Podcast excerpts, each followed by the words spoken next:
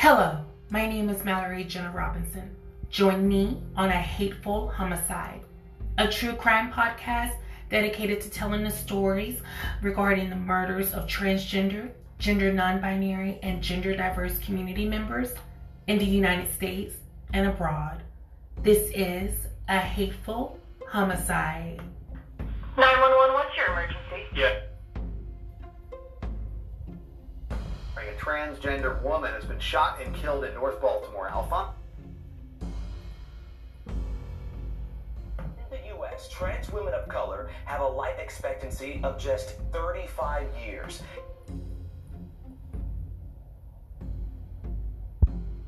This happens on a daily.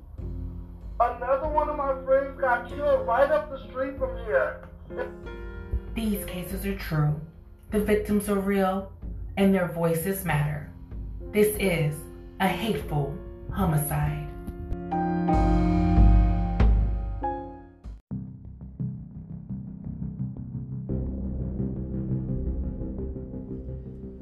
The murder of Nina Serkataskia. Call me Dr. Dahmer. Wednesday, April 10th, 2019, Kursk, Russia. Warning the following episode you're about to listen to may contain audio evidence of misgendering. Listening discretion is advised. Меня зовут Ксения, а, я трансгендерная женщина, а, живу в России, а, сейчас на данный момент в Питере, уже почти год. Да, действительно в России в этом плане пока очень тяжело. Я не знаю, как в глубинке, но даже в некоторых больших городах а, это не очень приветствуется, и в основном трансгендерные люди вынуждены а, скрываться, прятаться. И Purpoint а, очень классная организация. Честно говоря, я за ней тоже очень давно следила через э, интернет. И когда я была в Москве, я поняла, что для моего дальнейшего, так скажем, развития а, своего образа и а, вообще своей жизни, что эта организация очень сильно сможет мне помочь а, в продвижении себя. И, но Fairpoint а, дал мне первую услугу, которую я у них купила, это было обучение макияжу. То есть научиться э, наносить макияж, краситься и все остальное, там, скрывать какие-то недостатки. Она э, именно вот как раз Fairpoint придал мне эту уверенность в себе. И, ой, насколько я знаю, в России, по-моему, это единственная студия, которая занимается э, гендерными перевоплощениями и работает э, трансгендерными людьми, как я или как вообще трансгендеров не очень приветствую. Чревато всякими последствиями нехорошими. Поэтому, а, насколько я знаю,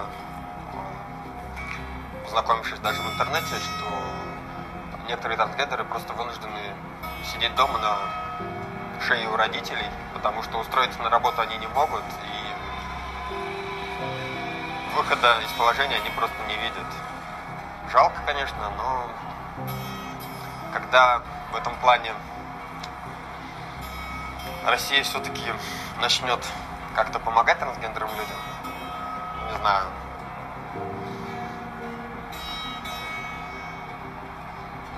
и что делать, не знаю. It's Wednesday, April 10th, 2019, in the city of Kursk, Russia.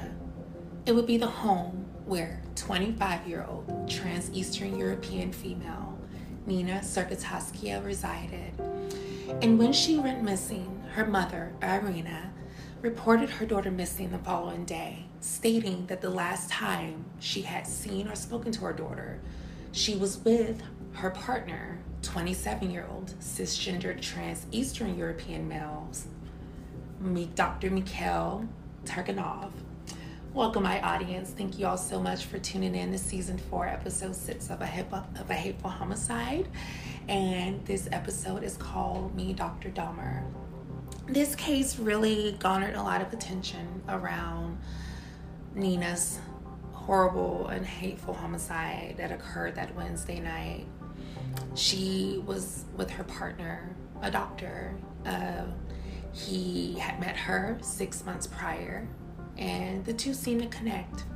What you could hear in the initial audio evidence was from Pink News. It was actually an interview with Nina back in the summer of 2018, just nine months before her hateful homicide. And just, um, and, and prior to this, it was three months before she had actually met Dr. Mikhail Toganov. She talked about in this, what you could hear was her hopes and dreams for her future at that time, at the age of 24. And she talked about this idea of being able to be herself and have a better life. Um, Nina talked about the hardships that um, plague the Russian community as a whole, but then also those of trans identities. You could hear her emotional plea for help and support. And she's not the only one, my audience. As we go through today's case, we're going to hear from Z, um, another incredible trans woman who you know talks about her own experiences um, over there in Eastern Europe, specifically Russia, and then also her experience in the Ukraine. We're also going to hear from an incredible, incredible um, little clip from um, RuPaul's Drag Race, where the incredible performer Peppermint discusses her time in Russia and the phobia that was over there. And then we'll also hear from Raven Noah, um, her incredible commentary as usual. We also was able to get an interview with an ex-boyfriend of Nina's by the name of Jonathan Henley. And he was an American cisgendered male and he had lived over in Russia. And so he's a little bit more like vague in his answers, but you can hear just a little brief snippet of an interview that we were able to get with him um, a couple of weeks ago. And so I'm finally um, was able to get that and able to now share this episode with you. So, without further ado, we'll get into this case and again discuss the hateful homicide of Nina Sergoteyskaya. It all began around Wednesday night on April 10th of 2019. 25 year old Nina Sergoteyskaya, a cosmetologist and aspiring lawyer, was dating she was in the midst of her love story, like so many of us. And her and her partner, 27-year-old Dr. Mikhail Toganov, had went out for a night of drinking and dancing. She had just um, received her cosmetology license, and so they were celebrating that Wednesday night. The two had went back to her flat in Kursk, Russia, an area that is north. Uh, not too far from Moscow, but like the northern eastern portion. It's a little bit more rural, but they do have a, you know, somewhat of a bustling nightlife. And so Nina and Mikhail decided to go out to celebrate her recent um, degree and certificate in cosmetology. What should have been an ordinary night for the pair turned into a night of bloodshed and turned into a house of horrors. They go back to Nina's home and what happens is is that they have some more drinks, a nightcap, and begin to engage in sexual activity. According to her partner, as they were engaging in intercourse, Nina, who at this point was also a post operative, meaning that she had undergone gender affirming surgery. And we had heard a similar case with, um, with remember in our season three, episode one, with Diane Delia and she too was a post-operative trans woman. So Nina, in this case, also identified as a post-operative trans woman, and they were in the middle of having intercourse when um, I guess him being a doctor was able to decipher. Now, again, the two had been together for six months, and according to him, this was the first time that they were about to be passionate. So once he discovered this, he reacted in a way that even shook the detectives. But before all of that, before all of that was even revealed, first we have to go back to what happened when Nina first disappeared. Why all of this is happening. Nina's mother, Irina Sergoteyskaya, becomes concerned about the fact that her daughter, um, who she talks to very frequently, all of a sudden, abruptly around 11 p.m. on that Wednesday night, April 10th of 2019, stopped communicating. Initially, when she went to go report her daughter missing on that Thursday, April 11th of 2019, Detective Nikolai Trevesky was on the scene and he took Irina's statement. And one of the things that he was concerned about was the fact that it wasn't, you know, just several hours or it was just, excuse me, um, a few hours after um, Irina was unable to get a hold of her daughter. So he wasn't initially concerned. He felt that it should be at least 24 hours. However, Nina's mother stated that because she had just recently um, received her certificate of completion in cosmetology, um, and the fact that she was supposed to celebrate with her daughter the following day, that they were still um, making plans. And so they were in the middle of making plans when she just abruptly stopped texting her mother back, which was unlike her, Irina stated. And so this calls for her to then reach out to Nina's partner, Dr. Mikhail Toganov, and he stated that he um, and Nina had came back home home from a night of celebrating um, her recent great news and when he woke up that he had not seen nina and he doesn't know where she went um, that he then left her flat and returned to his own residence. So when she went and of course was discussing this with detective nikolai trevesky he was taking all of this down. And of course he knew that the first place to start would be her partner since that's who she was staying with and that was the last person that she was just in communication with he goes there to Dr. Mikhail Toganov's home and decides to do and just a kind of sit down, not official interrogation with him. Dr. Mikhail Toganov mentioned that he was getting ready to go to the hospital, the general hospital, and um, and perform a surgery. So he didn't have much time to, to speak with Detective Trevesky.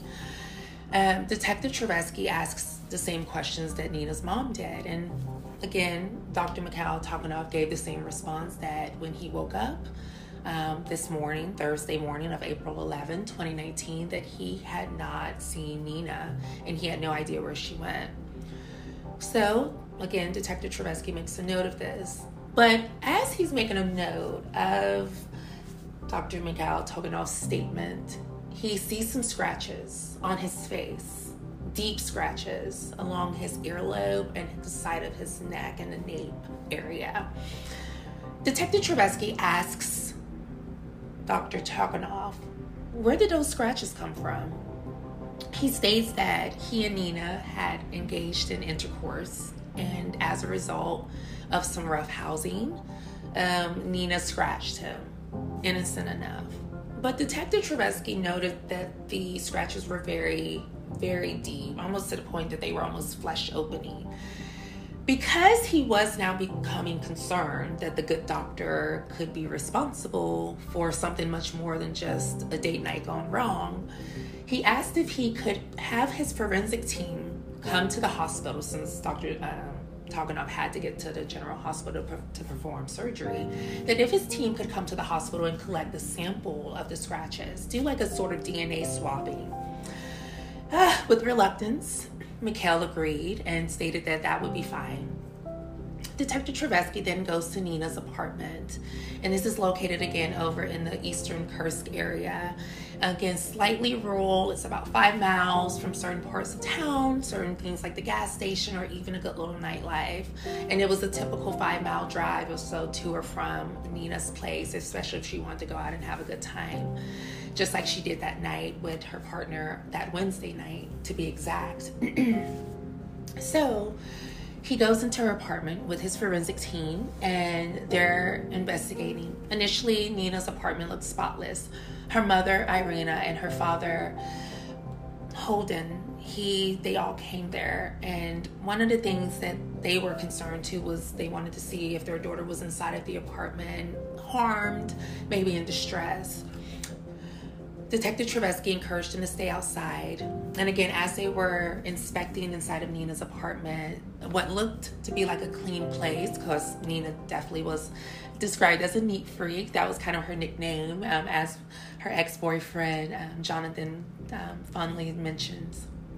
And as they're investigating, they did start to see specks of blood and more blood especially in Nina's bedroom. So immediately they realized that this was a crime scene. Fingerprints are taken, swabs. And they realized that on Nina's bed that there's a pillow. And there's a pillow with makeup on it. And typically Nina, again, who's known as a neat freak, who would after a night out would remove her makeup. Detective Trebesky and then forensics team thought that this was something worth collecting. Could this pillow be a potential murder weapon? They weren't sure, but they decided to collect the evidence anyway. As they're going through, they continue to realize that there's much more evidence, even within Nina's kitchen. They look inside of the garbage disposal and they discover pieces of human flesh. And they weren't sure exactly whose flesh it was, and so they had to collect it and take it in for forensics. As they're doing that, Detective Trebesky is preparing himself to have and to potentially give Holden and Irina devastating news that they weren't prepared for. A Thursday that was supposed to be a day of celebration. They're celebrating with their daughter the congratulatory news of her receiving her cosmetology, excuse me, cosmetology degree after years of adversity and hardships and love and acceptance to all be snuffed out just two days after receiving her certificate blindsided her family. He didn't quite want to go there yet, even though her mother was already becoming that motherly instinct that her daughter was no longer here. But she didn't want to go there just yet. As they're standing outside, other members of Nina's family arrive. Her brother, two of her brothers exact, as well as her younger sister. They all huddle together, the Sergoteskia family, clinging to figuring out exactly where is Nina and what happened. And if so, did Mikhail have anything to do with it? The forensics team goes back up to the hospital. At this point, Mikhail has now finished his surgery. They swipe his neck as well as the bottom of his earlobe and take it in for DNA collection along with the pillow and other things, as well as the flesh inside of the garbage disposal. All of these things are going on. And then Detective Trebesky encourages the Sergotavias to please come down to the Kursk Police Department. They all get down there, and he tells Irina and Holden that they've made a discovery of some blood. He doesn't mention the flesh, as he knows that that's too graphic and it could cause them to go into shock. He just mentions that there's blood and asked about the makeup on Nina's pillow, asking if she was someone who would keep makeup on her face or if she was someone who would remove it. Irina insisted that her daughter would always remove the makeup from her face, confirming Detective Trebesky's suspicions and again confirming that the forensics team needed to collect that pillow. Then, as the other forensics team is collecting Dr. Mikhail Torgunov's DNA, Detective Trebesky encourages um, Sibel Homaski to come in and also bring in um, Dr. Mikhail Torgunov into the Kursk Police Department. So now what we're having is Nina's family in one interrogation room with Detective Trebesky, and now Dr. Mikhail Torgunov been brought down after his surgery has been completed to be interviewed by Detail, Detective Sibel Inaskovi. The interview seems to go a little well. She kind of has this good cop vibe, and Detective Nikolai Trebesky has more of like a kind of tough, harsher tone. And as he has the Sergotavias just kind of wait in the interrogation room, of course, he, you know, there's the potentiality of having to also go to the morgue um, and, and even identify some remains, um, some some certain body parts that were still there um, that were being um, started to be collected as he was getting information um, from his forensics team who were still inside of the apartment. He had stepped outside before entering the other interrogation room to meet with Detective Inganoski and received news that um, Nina's head had been discovered attached to her spine. It was confirmed that Nina Sergoteskia had met a hateful homicide that this Dr. Dahmer, who will mention that he was a huge fan of Jeffrey Dahmer, the American serial killer who targeted black and um, brown cisgendered queer men back in the late 80s and early 90s, that this good doctor was inspired by Jeffrey Dahmer, that he always wanted to live out this sort of Dahmer dynasty, this fantasy of sorts. And when he discovered Nina's gender identity, this was the ultimate opportunity. So Detective Treveski goes in there and he hammers in hard as the bad cop with all of the evidence. Again, they have not made the Sorgoteskias aware of what's going on. There is going to be a liaison that comes in to provide um, a sort of family guidance on kind of on these situations of dismemberment, disembowelment, decapitation because this is such a heinous case um, of what the good doctor did, it required a, little bit more of a special attention, more than what Detective Travesky could provide. And so a liaison was being notified to come in as they were going to have to let the Sorgoteskia know that their daughter and sister would no longer be returning. They're hammering him for exactly what happened in the other interrog- interrogation room being faced with all of the evidence, and he's a doctor, he knows the science, he knows the DNA is gonna be what it is. He freely confesses that he murdered his girlfriend. He stated that, as I stated earlier, that the two had came back from a night out on that Wednesday, April 10th of 2018. They had came back from the pub, driven five miles back to Nina's flat in Kursk, Russia. The two had a nightcap, some gin, and some rum some Irish, excuse me, Russian whiskey, and began to engage in a passionate night of lovemaking. He had discovered that Nina was postoperative. Being a doctor, he was able to notice the sutures and the healing marks, commented. Nina opened up a little bit more about her postoperative journey. He stated, as she was telling him what was going on regarding her gender journey and her postoperative health care, he took the pillow and smothered her she wasn't dead, but she was unconscious. He then throws the pillow off of the bed and then begins to strangle her. That is when she loses her life. Now, left with Nina's body on her bed, he realizes that he can now enact his fantasy. Again, that Dahmer fantasy. He grabs some knives out of the kitchen, goes back, and begins to dismember Nina. As he dismembers Nina, he realizes that he has a hunger, a hunger for flesh. Again, one thing about the American serial killer, Jeffrey Dahmer, he was known to be a cannibal. And this is someone who, after committing a murder, will typically decide to eat their victim as a sort of token and memento. Well, Dr. Mikhail Tokanov decided that he wanted a token and memento.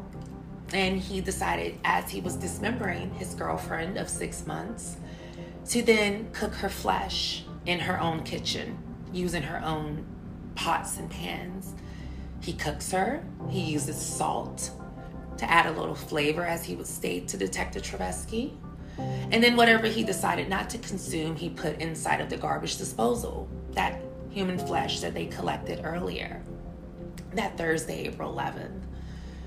All of this started to make sense, and it was official that the good doctor, Dr. Mikhail Tokanov, had committed a hateful homicide. This called me Dr. Dahmer, all because his girlfriend, who had so bravely and boldly decided to live her truth and be proud in herself and undergo gender affirming surgery, and she was ready to share that share that part of herself with her partner someone she thought she could trust. And unfortunately he took that news and catalyzed it as his motivation to live out a fantasy of murder dismemberment and cannibalism. And of course as all this is going on there's going to be a liaison notified but I want to take a moment, my audience, and hear from another incredible community member out there in Russia. She had a dual experience one in Russia, specifically the city of Kiev, and then also in this country of Ukraine. Her name is Z Famalu, and you're going to hear about just the war that's going on over there, as we know, between Russia and Ukraine, and her own current experience. Sometimes we think it's just all a dream, that we uh, stuck in, uh, inside some kind of a video game because you just uh, you live uh, in a quiet society and then you hear bombings and then you wake up to the sound of bombings. I don't want to go outside. I'm literally scared for my life.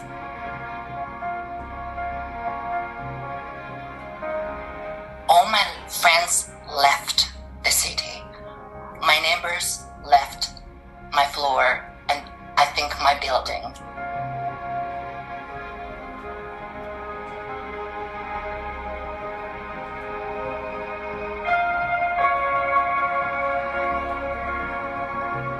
this is not a very rainbow friendly place. So lives for trans people are very bleak here.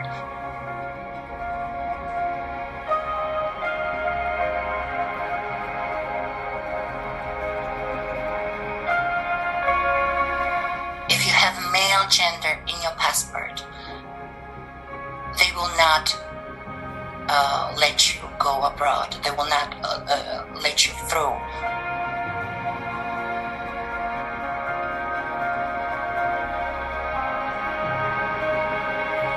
A war within a war. Truly, truly.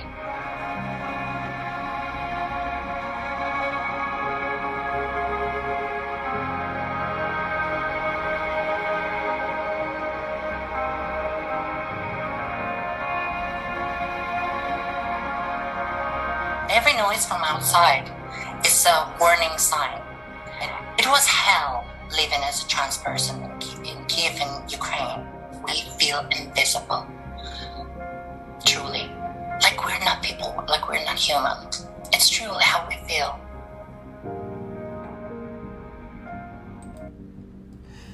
And what you can hear my audience is Z Famalu, again, this incredible, beautiful 30 year old trans Russian European woman living over there, struggling to survive in this war torn times. This was from CBS News back on March 1st of 2022, reaching over 20,000 views. If there's anything that you can do to support, please do so. Again, Z Famalu sharing her story.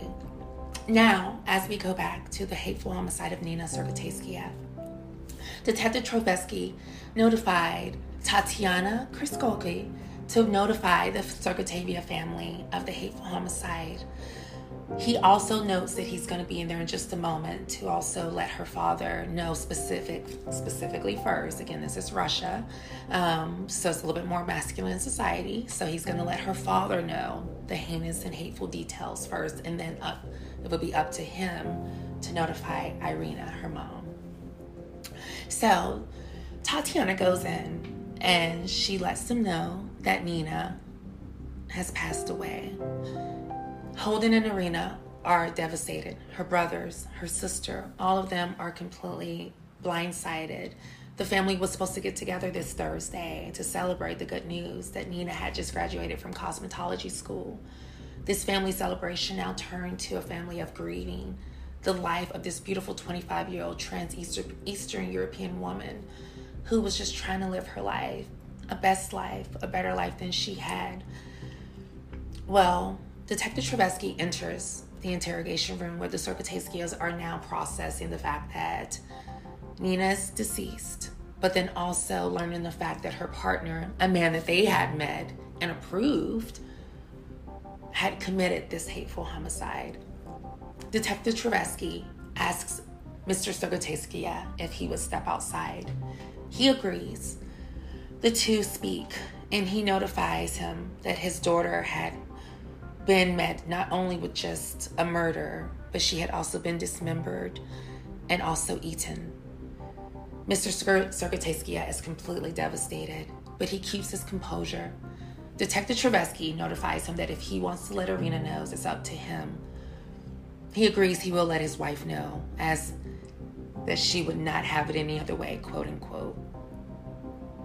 Nina, fun fact, was actually named after her mom, Irina Nina Sergotayskaya.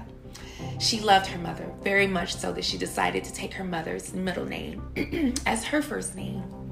Born in 1994 to Holden and Irina Nina Surtkoteskia. Nina was the third of four children. Her older brothers, Hans and Manu, were incredibly proud of their sister, and her younger sister, Kintia, excuse me, Katya, was very fond of her as well. They would describe each other as sisters who were closer than ever. Nina's aunt, Mohufia, also discussed the fact that she was very fond of her niece. This is Irina's sister. They talked about outings where Nina and Katya and their mom and their aunt would all go out and have like a girls' day out, and they would love to do like little brunches. Even though Nina had a supportive and loving family, she did go through rough times coming out as a trans youth, I know that all too well. Coming out as a trans youth can be very tough, especially in an Eastern European country, and Kursk, Russia was no exception. She was met with adversity in middle school and high school. Nina admitted that oftentimes she would have to appear as male just to appease her teachers her parents, who were always supportive of her journey but wanted to keep her safe, urged her to just hold on and try to present as male as possible, as masculine as possible for her own safety. And Nina complied for a few years.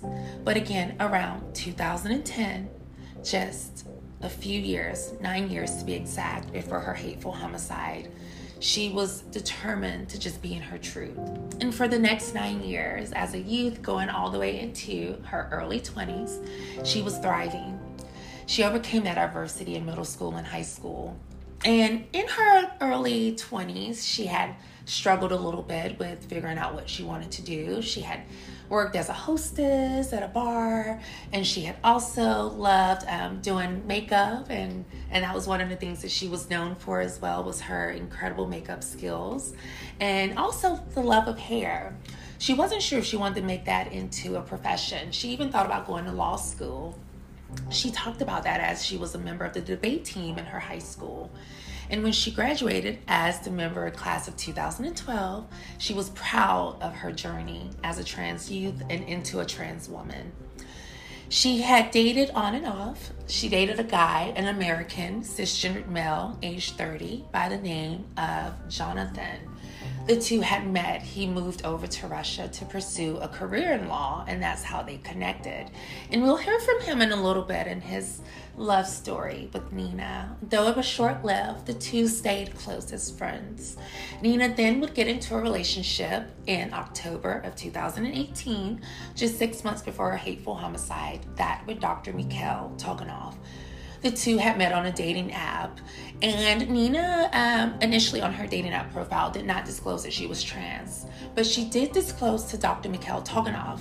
Her father, Holden, said that when Nina brought him home to introduce the family, that they had talked about if Dr. Mikhail Tikhonov knew her gender identity. And Nina insisted that he did. Her father also mentioned, as they were all processing this news as well, that you know, he too actually spoke with Dr. Mikhail Tikhonov and regarding his daughter's gender identity and was wanting to be confirmed that the good doctor knew the news.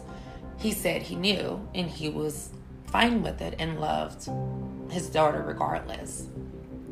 So, this idea of this, as we know all too well, trans panic defense was beginning to become insulting the motivation for the hateful homicide for Nina, according to her partner, was the fact that she did not disclose that she was post operative. Again, post operative means that this is an individual who has undergone gender affirming surgery. There are many types of gender affirming surgeries in the trans community, but specifically for a trans identified woman, she would undergo vaginoplasty. This is when multiple modes, you can either go through the penile inversion or you can also go through the colonic route. Well, Nina went through the colonic route, and Dr. Mikhail, who had also had a specialty in trans surgeries, knew this. Nina, who had admittedly to her mother, Irina, that she wasn't ready to engage in sex as she was saving herself for her person, quote unquote. And at this point, six months in, by April of 2018, the two had spent the Christmas holidays of 2018 together, New Year's of 2019, even um, went to Ireland for St. Patrick's Day before returning back. She felt that Dr. Mikhail Tikhonov was her person, and she was ready to be with him completely. And that's exactly what was happening on the night of Wednesday, April 10th of 2018, when the two had came back from a night of dancing and celebrating her recent cosmetology certificate. When all of a sudden, in the middle of making love, he snaps, smothers her to a point of unconsciousness, strangles her with his bare hands, takes those bare hands and goes to her kitchen, grabs some butchery utensils, uses shock force trauma, and then not only dismember her, disembowel her, but then he also eats her and says he did this because he loves Jeffrey Dahmer.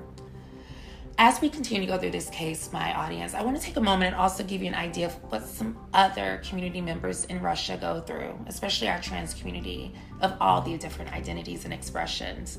As you can hear in the interview from Z, she talked about that how trans folks couldn't even travel outside of the Eastern European countries, especially if their license or passports did have male assigned at birth. One of the things that was mentioned as well was that they if you wanted to have your gender marker changed in Russia, in the Ukraine, that you must undergo extensive psychiatric therapy. It's a little bit more lenient here in the United States, typically at least six months of therapy, and then you can get those legal documents changed. But in the continent of Russia, as well as the country, we have realized that there is a lot more work to be done even all the way down to the community having access to drive. Gender people have been banned from driving in Russia, according to a new legal amendment signed by Russian Prime Minister Dmitry Medvedev in December, the Associated Press reports. The regulations, dated December 29th, affect people deemed to have sexual disorders, including fetishists, voyeurs, exhibitionists, and transvestites. They've been criticized by rights activists who see them as unconstitutional and likely to intensify an already hostile climate for the lesbian, gay, bisexual, and transgender community in Russia. Maria Bast, a transgender woman who lives in Moscow, says she will continue driving, even though she'll be violating the law. I will show with my example that this resolution is a total violation of human rights. I have never been under psychoneurological supervision. There were no mental deviations registered. I am a capable human being. The new regulations list numerous medical conditions that make someone ineligible for a driver's license, such as serious visual impairment or paralysis, and also includes mental and behavioral disorders as defined by the World Health Organization. The resolution does not claim WHO endorsement for the new driving restrictions. The World Health Organization's classification of mental and behavioral disorders includes gender identity disorders, such as transsexualism, and disorders of sexual preference, including fetishism and voyeurism. The organization is currently revising its international classification of diseases, and according to its website, the revised version is due in 2017. So, as you can hear, my audience, this is the trauma and drama that our community is facing over in Russia. They need our support now more than ever. They're ineligible to even seek safety. You could hear Z to plea for support over in Kiev, Ukraine. You can see that the community isn't even able to leave the country by flying out because their gender markers do not reflect their gender identities. They can't even drive to even get to the airport and then gonna be denied. These are the things that are impacting our trans community members. And if we can do our parts by just raising awareness, sharing this episode, then we're doing something. I also want to take a moment and hear from, of course, our incredible um, show has been a phenomenon, RuPaul's Drag Race. I love RuPaul and Ross Mathews. They're definitely dear and near to me. And um, one of their incredible contestants at the time, back in 2017, Peppermint, um, talks about her anti LGBT experience. You may have seen Peppermint on the hit TLC show I Am Jazz, which talks about the life of Jazz Jennings, an incredible trans youth, and her journey into adulthood. Peppermint has been featured on there and is actually a good friend of Jazz Jennings' brother, Xander Jennings. So she talked about her own experience, and then uh, fellow contestant Sasha Velour, who is of Russian ancestry, reflects on her own experience of not being able to be herself while living in Russia. Let's take a listen. And then everybody laughs, and I look around and just start like laughing to blend in. that was my experience when I first um, lived in Russia. Humor in another language is so challenging. How long did you live there? I lived there for like two and a half years altogether. Oh my God. I got stuck in Moscow. I was presenting female, and oh my ID does not match. And I was in Moscow airport for a connection. I think it was like 30 minutes. Eight months ago. Oh my god. And, and, so we land, and we're supposed to go to the little transfer desk or whatever. And the woman, she didn't speak any English. Um, and she just kept looking at my ID and looking at me, and it was clear that she was disagreeing with the fact that my ID looked male and I looked female. Well, it's illegal and, in Russia. Okay, so that's what it was. So she detained me. Oh, um, that's, and that's they, really it was, I was terrified to the point where I had to snatch my own wig off my head in the line with all oh these my people, God. just to prove to her that I'm. This is me, and please let me through. And it was so humiliating. It's really a tragedy. There's a lot of gender fear in Russia. Yeah. I feel for her. When I was living in Russia, I had to disguise myself. I couldn't be Sasha Velour. I had to think carefully about what clothes I was wearing, how I moved my body. Queer people in Russia are living in an oppressive system. I just have to keep in mind that it doesn't take away my womanhood. Amen. A woman. And as you could hear, you know, and Peppermint to this day, um, interesting. And, you know, of course, when she was on RuPaul's Drag Race, um, she was competing um, for a drag competition. But since then, Peppermint boldly and proudly has continued to identify as a trans woman. And as you can hear, Sasha Velour add to that, that it is a very oppressive society. And even she had to um, present male. And again, that was the same concern that Nina's parents had for her when she first came out as a trans youth, and that was one of the reasons why they encouraged her to still be masculine expressive in Russia because of the oppressive society and for her safety. And of course, my audience, as we go back into the case, Tatiana is sitting down with Irina. Holden comes back into the interrogation room. He asks to be left alone with his wife. He sits her down and he shares the hateful news, the horrific news that their daughter's partner bestowed upon their daughter, their third or fourth child. He told Irina that Nina was strangled, that she was dismembered, and ultimately cannibalized. Irina couldn't bear anymore, shocked by the fact that her daughter was abruptly murdered and now this news. She fainted and was rushed to the hospital.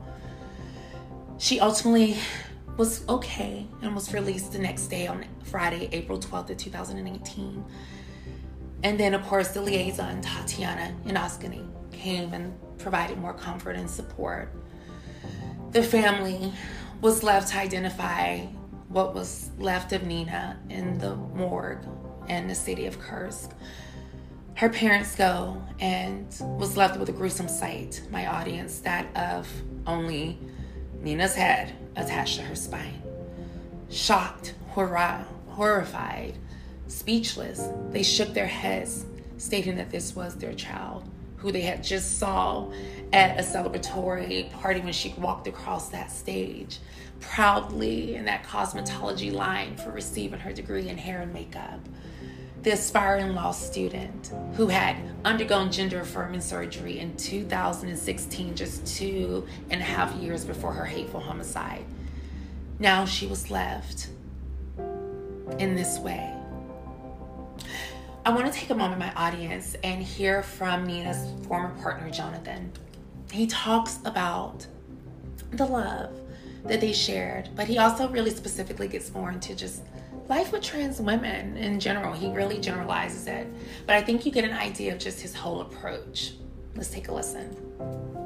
Point where like it, it's not tangible to me, of and like I always try to like bring any struggle into my speeches, but like I don't know anyone stronger than those in the trans community, if you ask me. Like a gay mm. man and like a lesbian in this day and age, it's way more accepting. But like for someone who's trans, it's there's it's like we're in the '90s of like you know where people are not aware and not understanding of it.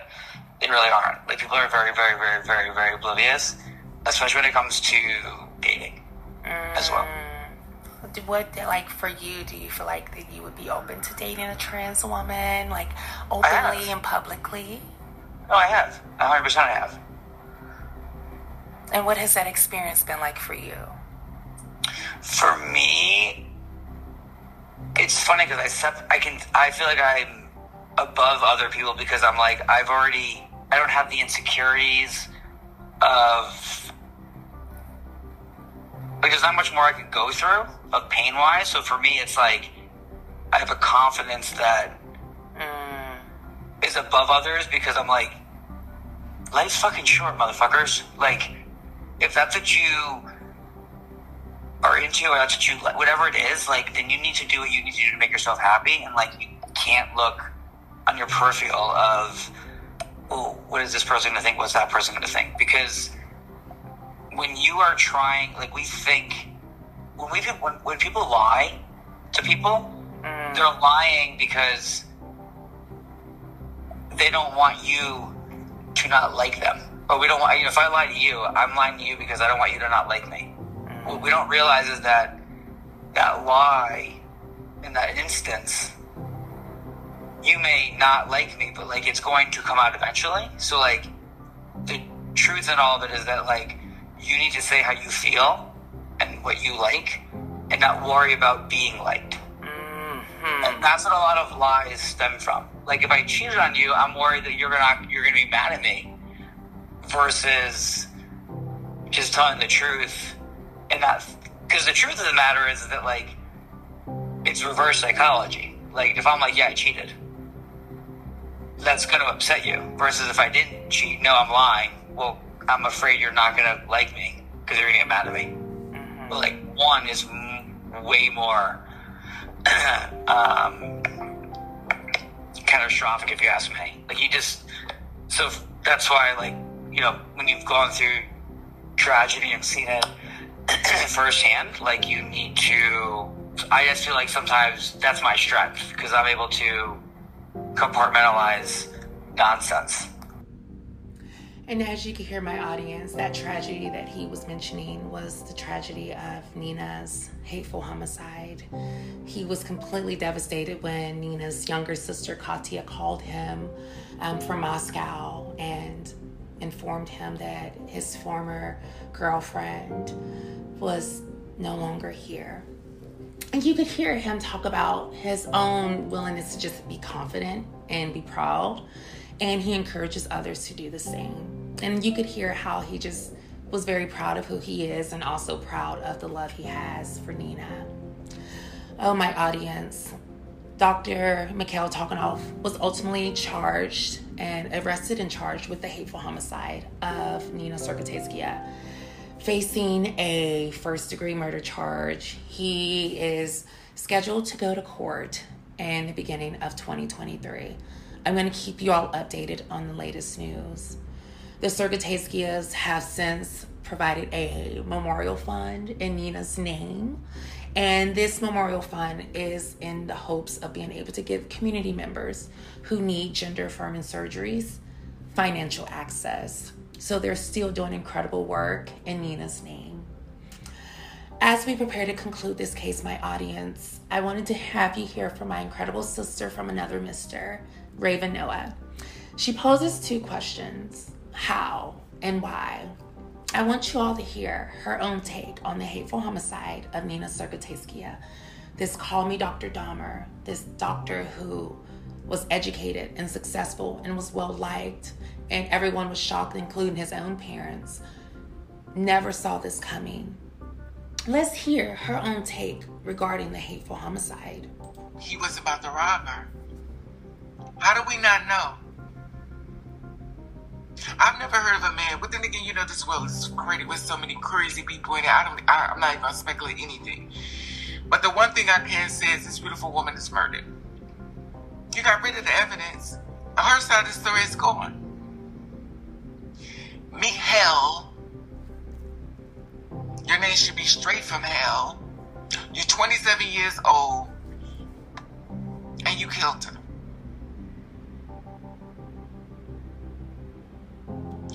We need to hear her side of the story, but you made sure we won't hear that. You could have been robbing her. She could have fought back. It was her house. It's not unknown to us for being robbed by people coming to our house. She could have fought you back.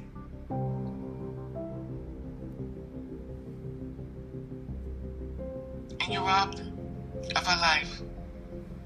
25 years old.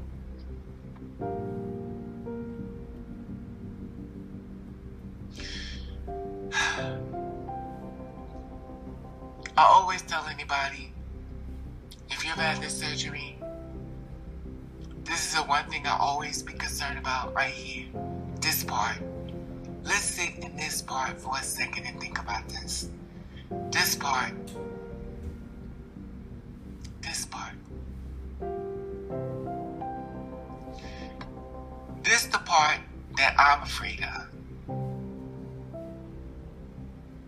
A man knowing and kill me, or a man not knowing and kill me.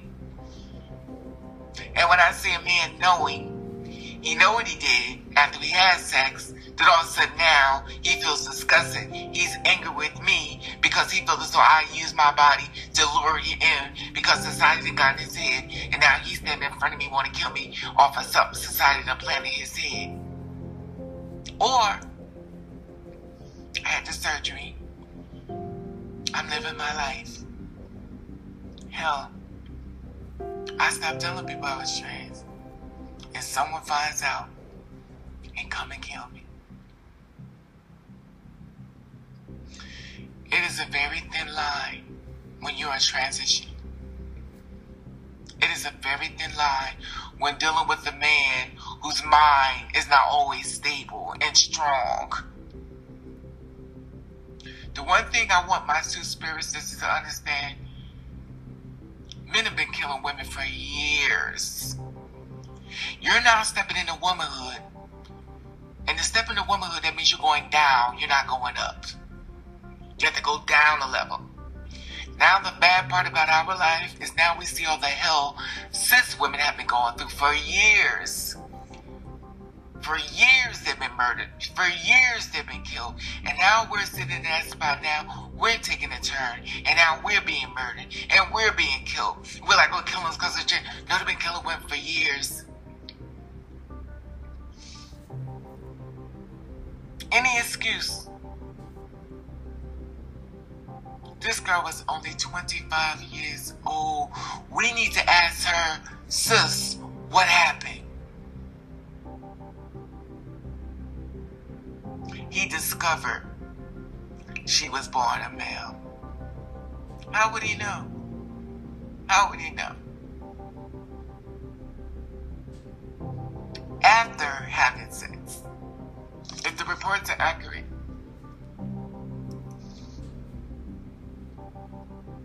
if the reports are accurate, it states after having sex. He cooked body parts of Nina in her own home, oven. Confessing to murder, dismemberment, and cooking trans woman, he did it after discovering she was trans. He cooked her. What happened? The medics was um, the medic was on that night out with um, Nina before being invited up to her flat, but as the pair had sex. They had sex. See, that's the part I'm talking about. They had it already. And see, that's the part, that middle part right That's the gray area. So after you had sex, you could have been about to rob her. And she fought him back. And then all of a sudden, here comes this excuse. Then he realized she was trans and had undergone gender reassignment, gender affirming surgery. He immediately strangled her in her bed and then had to hide the body. Now remember, keyword here, already had sex.